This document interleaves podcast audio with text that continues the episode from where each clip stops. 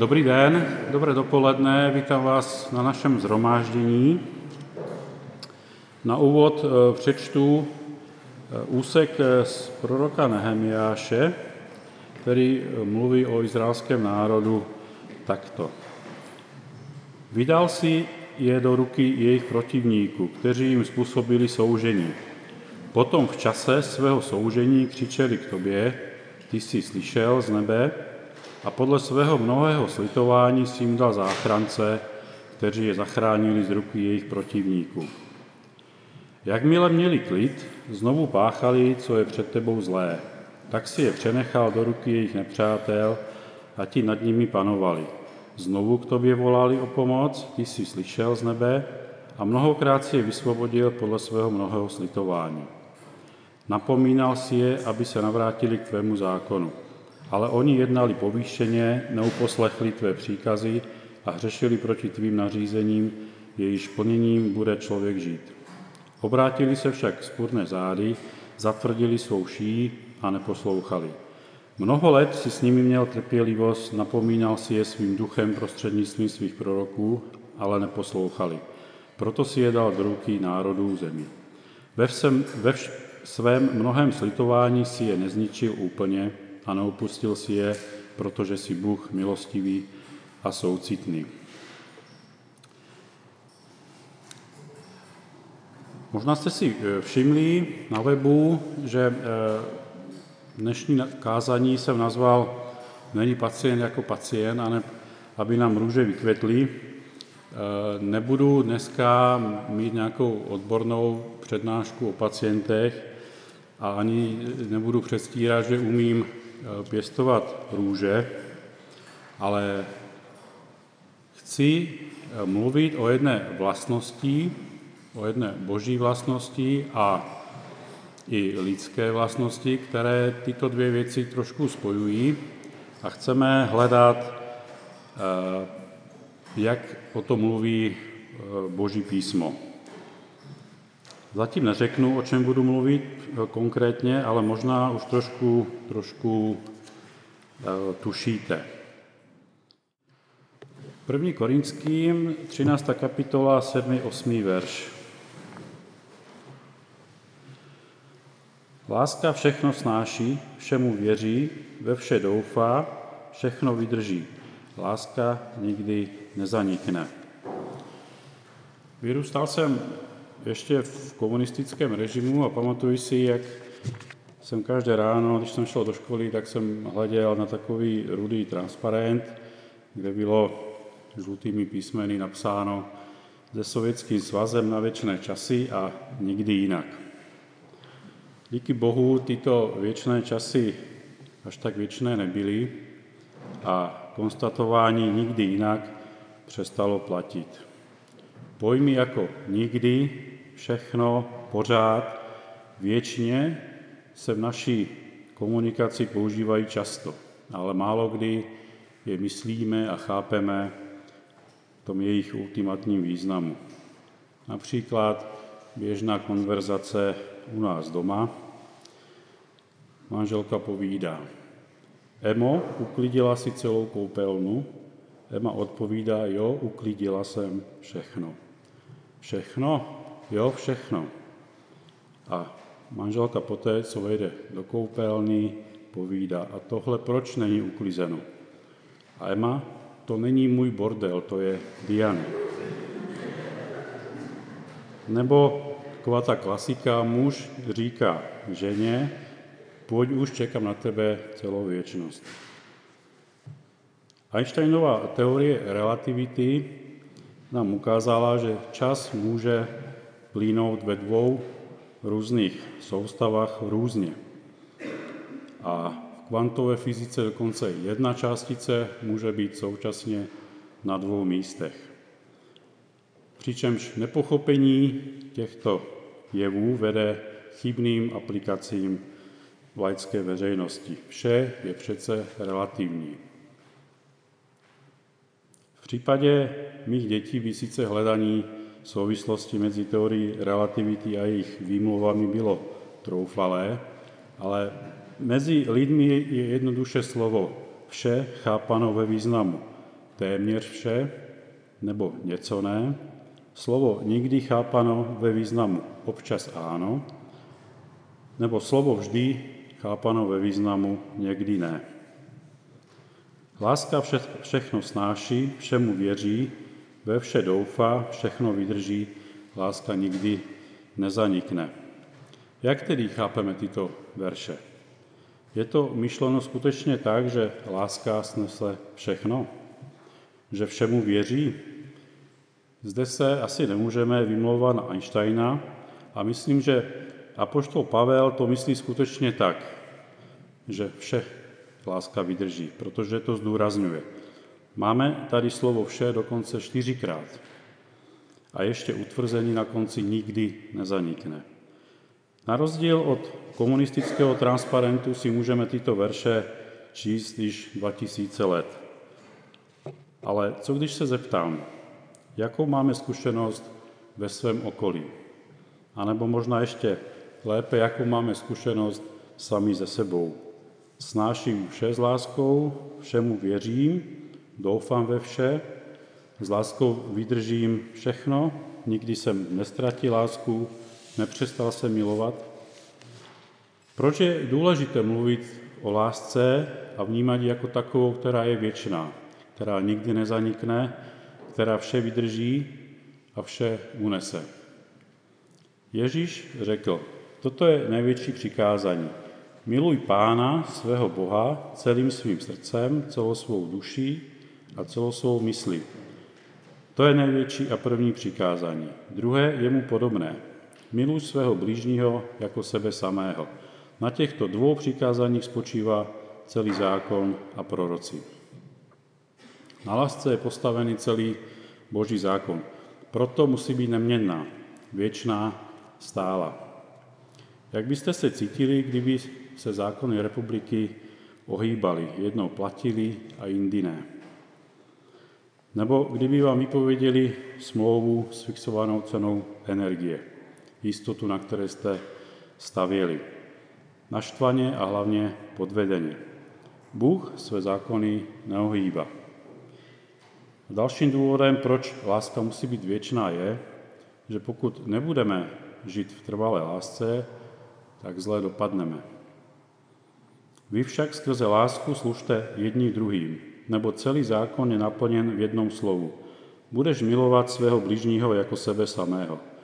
Jestliže se však navzájem koušete a požíráte, dávejte si pozor, abyste nebyli jeden druhým pohlcení. Ale naše srdce, které je sídlem lásky, nás přece někdy vede cestou bez lásky. Takže jak na to? Jak navzdory našim životním zkušenostem láska nikdy nezanikne? Co vás napadne, napadne jako první, když se řekne láska? Nějakou její vlastnost. Nechci, abyste mi to říkali nahlas, ale zkuste si to potom porovnat s tím, co co si budeme dál povídat. Zkusme se na dnešní text podívat v kontextu celého popisu lásky, který nám dává apoštol Pavel v 13. kapitole. Na začátku popisuje lásku konkrétně, jaká je, jaká není. Pak přechází od konkrétního popisu ze, vše, ze všeobecňování v sedmém verši a nakonec ve verši 8 k definitivnímu závěru, konstatování. A zkusme si to obrátit, jít v tom textu pospátku. Láska nikdy nezanikne, když vše snáší, všemu věří, ve vše doufá, všechno vydrží.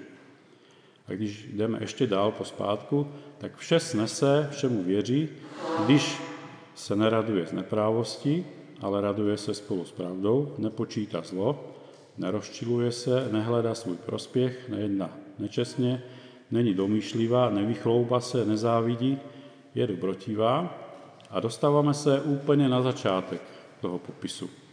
A možná až překvapivě je při popisu lásky na prvním místě trpělivost.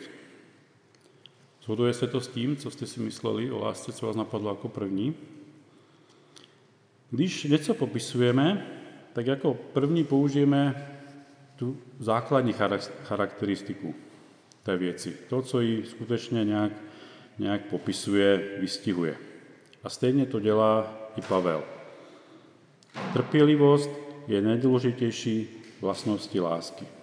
Trpělivost potřebuju, abych vše snášel, všemu věřil, ve vše doufal, vše vydržel. Trpělivost jako nejpodstatnější součást lásky nás provází všude. Určitě v manželství, při výchově puberťaček, v práci nebo jako člen sboru církve bratrské. Trpělivost potřebujeme všichni. Kdybych se zeptal, kdo už víc trpělivosti nepotřebuje ve svém životě, tak se asi nepřihlásí nikdo. Proto se ptát nebudu. Nebo se mýlím? Trpělivost není příjemná. Slovo trpělivost totiž v sobě má základ slova trpět, snášet něco nepříjemné, něco, co bolí. Dobré věci, příjemné, se nemusí trpět, ty většinou si užíváme. Určitě jste zažili situaci, že jste někde na návštěvě a na talíři zůstane poslední kus koláče a nikdo si jej už nechce vzít. A já v té situaci říkám, já se teda obětuju. Jo, a asi chápete, že to žádná oběť není. A pochopitelně tak je to, tak je to i s láskou. A tu se někdy lidi, lidi pletou, že si lásku musíme jenom užívat. Není jenom o dobrých, příjemných chvílích, ale prokazuje se hlavně v těch bolestivých, když trpí trpělivě pro druhé. Ve slově trpělivost určitě cítíme i časový charakter, časový rozměr. Trpělivost se prokazuje i v čase. Otázkou je dokdy. Než se ucho džbánu utrhne, než pohár trpělivosti přeteče, než mi rupnou nervy. Jenže trpělivá láska nemá časový limit. To je úžasné na trpělivosti, že musí být věčná, nekončící, bez hranic. Protože když trpělivost skončí, stává se z ní netrpělivost.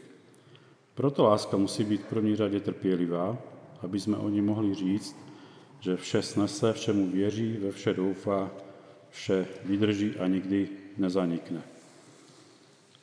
V tomto smyslu se mi líbí anglické slovo patient, které jednak v překladu znamená trpělivost, ale taky v překladu znamená pacient. Pacient musí trpělivě trpět svoji léčbu. Zní to hrozivě, ale je to tak. Představte si, že sedíte v té čekárně, jednak musíte čekat trpělivě a čekáte v podstatě na něco, na něco co vás bude bolet. Léčba často nese sebou nějakou, nějakou míru bolesti. Když vám doktor řekne, že to bude jenom trochu bolet, tak nevěřte. Určitě nese sebou nějaké omezení, nějaké upoutání na lůžko, izolaci, strach, nejistotu. Často si pacient klade otázky, proč já, proč se to stalo zrovna mně, ale taky léčba probíhá určitou dobu. Můžou, můžou to být týdny, můžou to být měsíce a někdy ta léčba dokonce trvá i po zbytek, po zbytek života. A tady se někdy láme chleba. Například u nás někdy po operaci komplikované nitroklovní zlomeniny femuru, stehenní kosti, dáváme doporučení pacientů, aby na tu operovanou končetinu nedošlapoval 6-8 týdnů.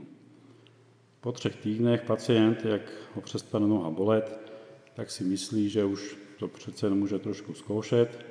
Psali to na internetu, odloží, odloží berle a zkouší pár kroků doma No a potom, když přijde na kontrolu, tak, tak se diví, že proč se to nehojí, proč ty šrouby se vytrhly z kosti. Základem zhojení je vydržet léčbu až do konce. Láska je trpělivá. V řeckém originálu je použito slovo makrotimej, které můžeme přeložit jako pomalý k hněvu nebo vysoký bod varu. A to nám pěkně dokresluje tu situaci, když člověk s láskou trpělivě snáší nepříjemné věci a přitom vypadá klidně. Ale když v té situaci ztratí trpělivost, tak to v něm začne vřít, zrudné a vybuchné zlosti. Znáte takové typy lidí, že? Takže řekli jsme si, že trpělivost je schopnost snášet trpělivě utrpení až do konce. Ale je tu ještě jedna důležitá věc. Když mluvíme o trpělivé lásce, bez ní by to byl jenom takový, takový masochismus, sebetýraní. Opět přemýšlejte, co by to mohlo být a dostaneme se k tomu později. Láska je, je zaměřena na druhé a proto i trpělivost se musí projevovat v našich stazích. Ve stazích Bůh člověk, člověk Bůh, člověk člověk. Je Bůh vůči lidstvu trpělivý? Pořád. Už od začátku lidstva Adam a Eva poté, co neuposlechli boží, boží příkaz, tak nebyli zabití, ale Bůh je ušetřil a dokonce vymyslel plán záchrany. Později, když se celé lidstvo zvrhlo, tak dal Bůh lidem šanci. Dokonce skrze nového 100 let, vyše víc než 100 let, jim kázal, aby se obrátili, dával jim šanci. A později vůči izraelskému národu musel opakovaně projevovat svoji trpělivost, protože odcházeli od hospodina za cizími bohy, tak přesně tak, jak jsme si četli v tom úvodu, v tom úvodním textu. A co v dnešní době? Morálka ve světě je často žumpou, Bůh je často posmíván, prosmích, pošlapán. Nebýt, nebýt boží trpělivosti, tak je s lidstvem již dávno konec. Představ si, představ si sebe v roli Boha, který má své požadavky na lidstvo dané starým zákonem a novým zákonem, aby ho lidi milovali, aby se milovali navzájem. A na druhé straně si ty, ten, který, který občas hreší, který občas eh, odchází od Boha, který občas si dělá to, co chce on a nehledí na druhé, nehledí na boží přikázání, který Boha občas neposlouchá, který si jde svou cestou, nemiluje svého blížního a pokaždé slibuje, že už se to nestane. Jak dlouho bys to ty v roli Boha sám ze sebou vydržel? Pán neotálí s naplněním svého zaslíbení, jak si někteří myslí, níbrž je k vám zhovývavý, nechtě, aby někdo zahynul, ale chce, aby všichni dospěli k pokání. 2. Petrova 3.9. Někdo může namítnout, že trpělivost je slabost, nebo neaktivita, nebo tolerance hříchu. Ale to je omyl. Bůh, jak jsem říkal, ze své svatosti, ze své podmínky na svatost nerezignuje, ale oddalování svého hněvu a svého soudu je projevem jeho nekonečné lásky k nám. Boží láska a trpělivost ke mně, k nám je nekončící. Soucitný a milostivý je hospodín pomalý k hněvu a velkého milosrdenství. Pavel píše v 1. Timotovi ještě dál toto. Kristus, Ježíš, přišel na svět, aby zachránil říšníky. Z nich jsem já první, avšak proto jsem došel milosrdenství, aby Kristus Ježíš na mě prvním ukázal veškerou svou trpělivost jako příklad pro ty, kdo v něho budou věřit k životu věčnému. Tak, pověděli jsme si, že ze strany Boha k nám, k lidem, je láska trpělivá, nekončící, stála. A díky tomu můžeme v něho mít tu jistotu. Můžeme mít tu jistotu, můžeme v něm cítit bezpečnost, útočiště. Netrpělivý člověk má tendenci druhého vytrestat, seřvat, oplatit mu to, vrátit mu to. Co udělal Bůh? Obětoval svého syna, aby každý, kdo v něj věří, měl věčný život. A jak je to z druhé strany? Já Bůh, já lidé. Na objasnění můžeme využít Pavlův popis lásky v dnešním textu. Láska vše snese, všemu věří, ve vše doufá, všechno vydrží. Pavel zde nepopisuje jenom lásku, kterou má Bůh, ale zároveň píše, jakou lásku bychom měli mít my. Platí, že co jsem dostal od Boha, mám předávat dál. Když jste tedy přijali Krista Ježíše, Pána, pak v něm žijte. Základní pravidlo, které je potřeba mít na paměti, je, jak Bůh ke mně, tak jak druhému. Láska vše snáší. Neste břemena jedni druhých a tak naplňte zákon Kristův. Již jsme si říkali, že netrpělivost je někdy považovaná za pasivitu, nerozhodnost, nečinnost. Zde ale vidíme, že, že trpělivá láska taková není. Jednoznačně nesedí v koutě a nečeká. Koná ve všech čtyřech popisech ve verši 7. Je aktivní, nese, věří, doufá, vydrží. Ve stavbě nese jeden kámen druhý. Každý kámen spočívá na nějakém jiném kameni. A podobně je to i v církvi, kde každý někoho nese a zároveň je nesen někým jiným. A právě díky trpělivé lásce jsme zjednocení a naše stavba stojí. Trpělivá láska snaší druhého, který není podle jeho představ, který má jiný názor, který se modlí a chválí Boha jinak, než jsme zvyklí, než nám to vyhovuje. Trpělivá láska snáší i bratra, který padá do hříchu. A dokonce taková láska jde ještě dál. Hříchy přikrývá. Především v sobě mějte vrouci lásku, neboť láska přikrývá množství hříchu. Trpělivá láska není taková, že když někdo udělá chybu, tak jde na ulici a vše nahlas vykřičí, aby to všichni slyšeli. Veřejná kritika často zavání neláskou. Trpělivá láska má přikrývat chyby druhého, ne přehlížet, pozor. Říkali jsme si, že láska je aktivní, proto jejím cílem je pomoc druhému, jeho chyby napravit v tichosti mezi čtyřma očima. Snášet chyby druhého, přikrýt je a vést obnově. To znamená, že mi hned nechytnou saze, nerozčílím se, neřeknu něco, co pak budu litovat, ale v mírnosti, v krotkosti a v pokoře, vědom si svých vlastních chyb, zkusíme problém vyřešit. To se lehce řekne. Každý reaguje rudě na něco jiné, ale asi nejvíce selháváme ve svém, ve svém nejbližším okolí, manželství, při výchově dětí nebo s kolegami v práci. Slíbil jsem, že si ukážeme ještě jednu důležitou vlastnost trpělivé lásky a to je, že všemu věří a ve vše doufá. Ne, láska není naivná, že by věřila každému slovu nebo každému.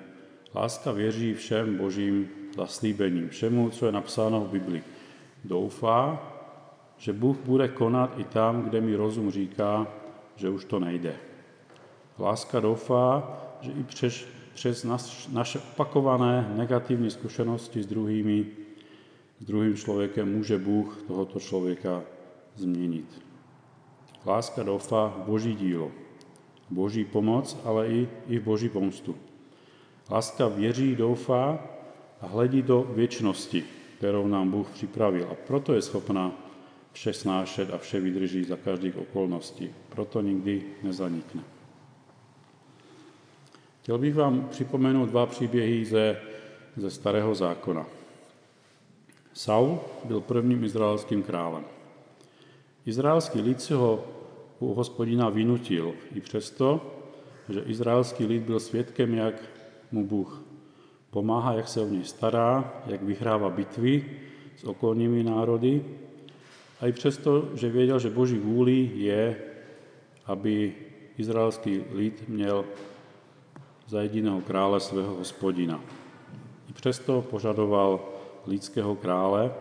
A hospodin tak izraelskému lidu na jejich naléhání krále vyvolil. Prorok Samuel pomázal za krále Saula a Saul v zápěti vyhrál bitvu s Amoncami. To byl nepřátelský okolní národ a byla to první výhra po dlouhé době.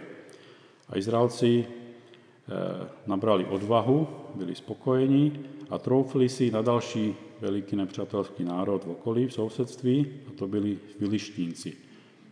Izraelci zabili filištínskou hlídku, ale filištínci si to nenechali líbit a vyslali armádu proti izraelskému národu. národu.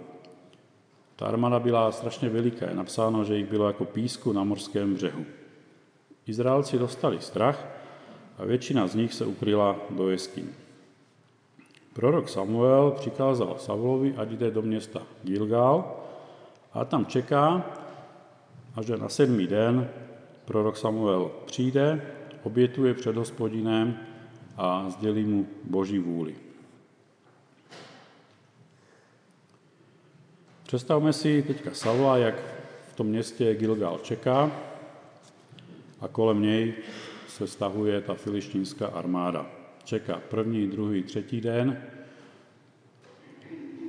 Filištínská armáda se přibližuje, někteří jeho vojáci dezertují, pátý, šestý, sedmý den. Samuel pořád nikde. Filištínci jsou už téměř u nich. Izraelská armáda se téměř rozprchla a Saul je pod velkým tlakem.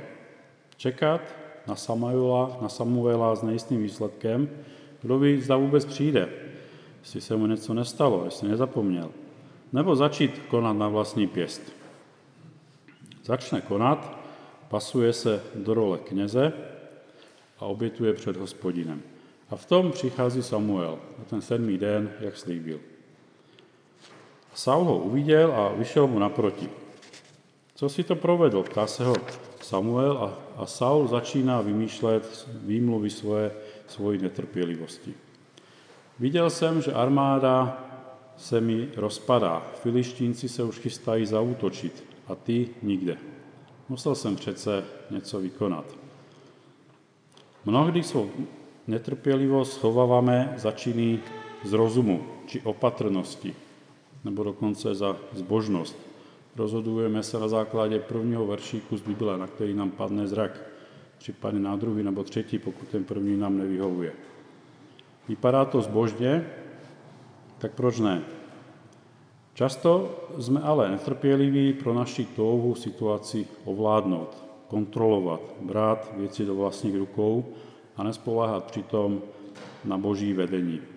Saul pro svou netrpělivost neunesl tlak okolností, pro svou netrpělivost přestal věřit Boží zaslíbení a doufat Boží pomoc. A pro svou netrpělivost taky přišel o království. Druhý příběh je o Jobovi. Možná jste slyšeli výraz Jobova trpělivost. Ano, Job byl na rozdíl od Saula trpělivý. Až neuvěřitelně. Job byl bezúhodný, upřímný, bohabojný muž, který měl velmi blízký vztah s Bohem. Hospodin mu požehnal velikou rodinu, měl sedm synů a tři dcery, veliký majetek, veliké stádo a byl nejbohatším mužem v širokém okolí. Pak se stalo, že v jeden den přišel o své služebnictvo, o, svou majte, o svůj majetek, o své stáda a dokonce přišel o všechny své děti. Další den přišel i o své zdraví a strašlivě trpěl bolestmi. V životě jsou dva druhy situací, kdy, kdy jsme nachylní být netrpěliví. Za prvé, když neprožíváme to, co bychom strašně chtěli. Když po něčem toužíme, když toužíme někde být, něčeho dosáhnout a nemůžeme to získat, když nejsou naplněné naše potřeby a naše touhy. A druhá situace je, když naopak prožíváme něco špatného, něco nepříjemného, něco, co nechceme a přejeme si, aby to už konečně skončilo. A je pochopitelné, že tato druhá situace je na tu trpělivost, na netrpělivost náchylnější. A takovou situaci právě prožívá Job. A nejtěžší na tom bylo, že to zlo, které se Jobovi dělo, tak si nezasloužil. Nemohl si upřímně říct, ano, žil jsem špatně, neposlouchal jsem Boha, byl jsem nespravedlivý, tak mám to, co si zasloužím. Jobova utrpení nemůžeme si vysvětlit morální příčinou a následkem. Ale Job tuto situaci zvládl a reaguje na, na ní slovy. Nahy jsem vyšel z nitra své matky a nahy se tam navrátím. Hospodin dal a hospodin vzal. Budíš požehnáno hospodinovo jméno.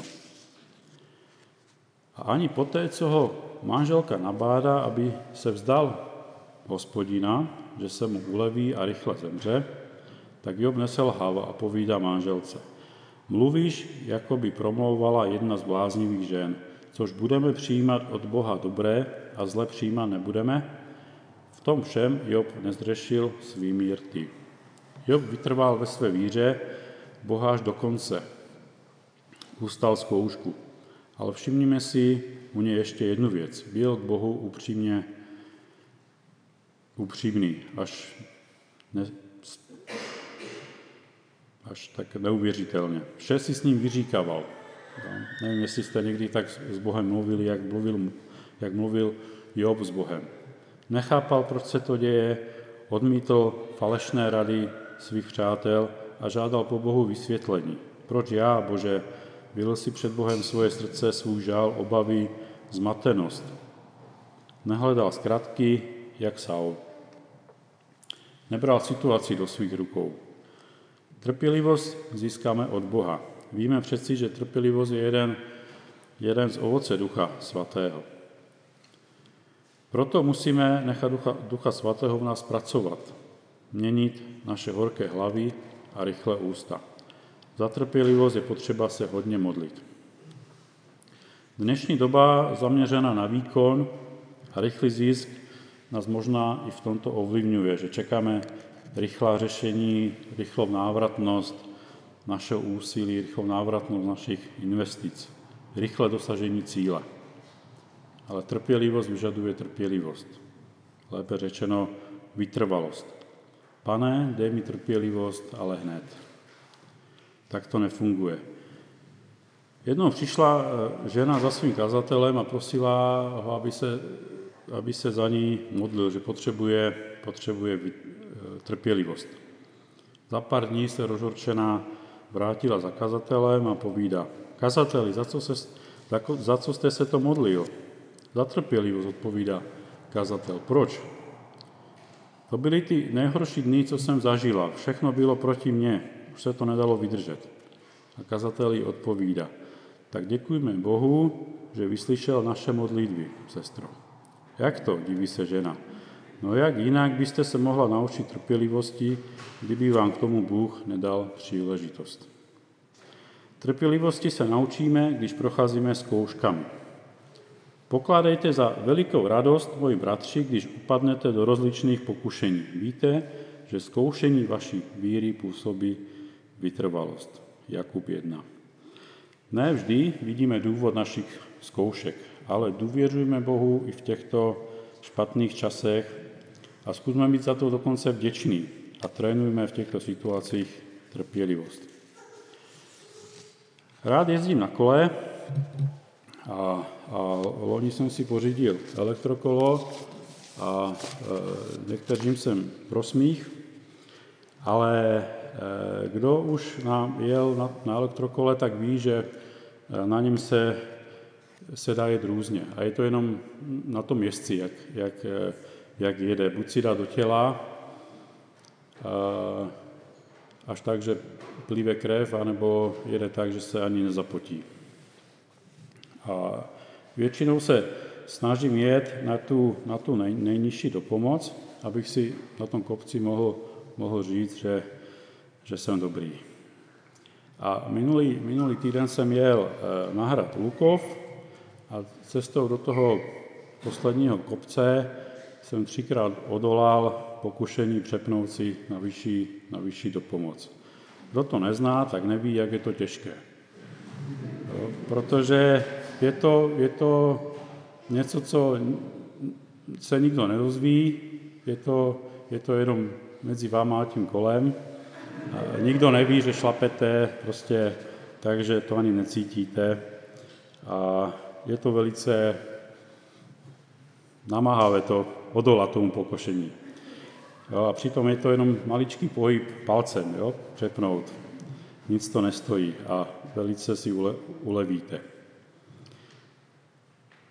A poslední pár metrů pod tím vrcholem jsem měl takovou skupinku duchovců, kteří šli pěšky už z kopce dolů a nejdřív šli dva, dva chlapy, dva duchoci a jak jsem funěl při tom šlapání, tak mi říkali, to je kopec, co? Tak uzna, uznalivě, že to šlapu, jo, se na mě dívali. A o pár vteřin jsem měl jejich polovičky ženské. A jedna z nich se na mě zahleděla a tak, tak pohrdavě říká, to je elektřina. Jo, už prohlédla, jo, že, že šlep, šlapu na kole, které má do pomoc. Ale i přesto jsem byl na tom vrcholu, na tom, u toho hradu spokojený, že jsem odolal a vytrval, vytrval na tom ekomódu. A stačil přitom jenom maličký pohyb. Kdo je pomalý k hněvu, je velice rozumný. Kdo však je vznětlivý, vystavuje na odiv hloupost. Říká přísloví, přísloví 14. Když se naše zlost vymkne kontrole, jsme náchylní dělat špatná rozhodnutí. Jednáme zkratkovitě. A hranice mezi trpělivostí a netrpělivostí je velice křehká. Tak jak, tak jak na tom elektrokole. Fakt stačí maličký pohyb a ulevím si. Jediná kapka stačí a pohár trpělivosti přeteče. Zkuste si vybavit situace, ve kterých ztrácíte nervy, ztrácíte trpělivost a podléháte svému hněvu. Případně oplacíte zlo zlem, vracíte urážky, křik, zprostá slova. Bude to vše v práci, neschopný kolega, řidič přede mnou, co jede jak slimák, bratr dvě lavice přede mnou, manžel, manželka, děti dospívající každý den. Buďte všichni jednomyslní, soucitní, plní bratrské lásky, milosrdní a pokorní.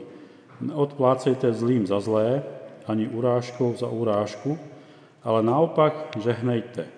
Vždyť k tomu jste byli povoláni, abyste jako dědictví obdrželi požehnání. Trpělivost není pasivní, ale dokonce v situaci, kdy nám dělají zlo, když se nám to zlo děje, tak neodplácí zlým, ale místo toho koná dobro. Žehná, modlí se za ty druhé a čeká, že Bůh bude konat. Závěrem řeknu ještě jednu důležitou věc, jak nestrácet trpělivost, a to je pochopení druhého. Vžít se do jeho situace, učit se druhé chápat. Rozumnost činí člověka pomalým k hněvu. Jeho okrasou je pomíjet přestoupení. Indiánské přísloví říká, nesu člověka, pokud si nechodil měsíc v jeho botech. Jedním z klíčů trpělivosti je vzájemné porozumění a nejde to bez naslouchaní. Kdo odpovídá dříve, nežli vyslechl, je to jeho hloupost a ostuda. Přísloví 18. My ale někdy nejdříve střílíme a pak se ptáme. Takový jsme. Láska vše snáší, všemu věří, ve vše doufá, všechno vydrží, nikdy nezanikne. Láska musí být proto trpělivá, ale trpělivost růže přináší. Toužíme však, aby každý z vás projevoval stejnou horlivost k nabití plné jistoty naděje, která vytrvá až do konce, abyste nezlenivěli, ale napodobnili ty, kteří jsou skrze víru a trpělivost dědici zaslíbení. Židům 6.12. Amen.